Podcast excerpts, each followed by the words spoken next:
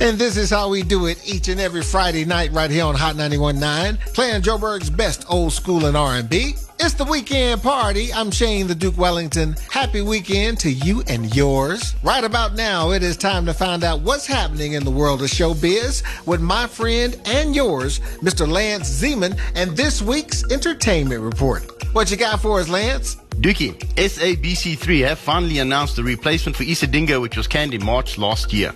The estate is a telenovela that centers around a gated golf estate in upmarket suburbia. The cast includes Sdumo Mtshali, Clementine Mosimane, and Dineo Moeketsi Langa. The estate is set to premiere in April with the TX date still set to be confirmed. And attention all you muggles out there. Word from the wizard is that a Harry Potter live action TV series is in early development. Apparently multiple conversations with potential writers exploring various ideas on how to bring Harry Potter to television have taken place. Looks like something wicked this way comes, Dookie. And we're ready, but the world isn't. That's the word from Genesis about their reunion tour, which has been pushed out to September this year. The band has not performed together since 2007, and Phil Collins has faced health problems that have left him unable to play the drums or stand for a prolonged period of time. His son Nick has taken over the drumming duties, while Collins sings from a chair with founding members Mike Rutherford and Tony Banks in support. I hope that there's nothing in the air the night the show kicks off, Dookie. There's a rehearsal teaser for the tour that's been posted on YouTube. You might want to check that one out.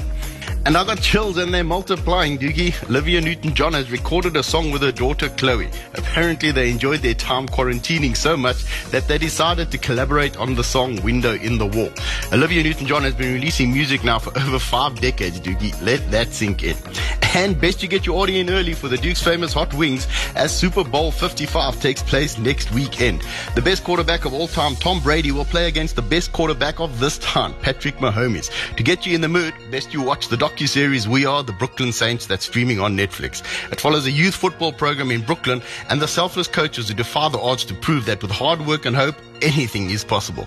We Are the Brooklyn Saints. It's my streaming pick of the week. Stay safe, stay strong, and order some hot wings, and I'll catch up with you next week, buddy. All right, you heard it from the man himself. Thank you so much. That was Lance Zeman with this week's entertainment report. And remember, you can download the podcast of the entertainment report from the Apple iStore, the Google Play Store, Facebook, and Spotify, thanks to the good folks at Solid Gold Podcast. Hot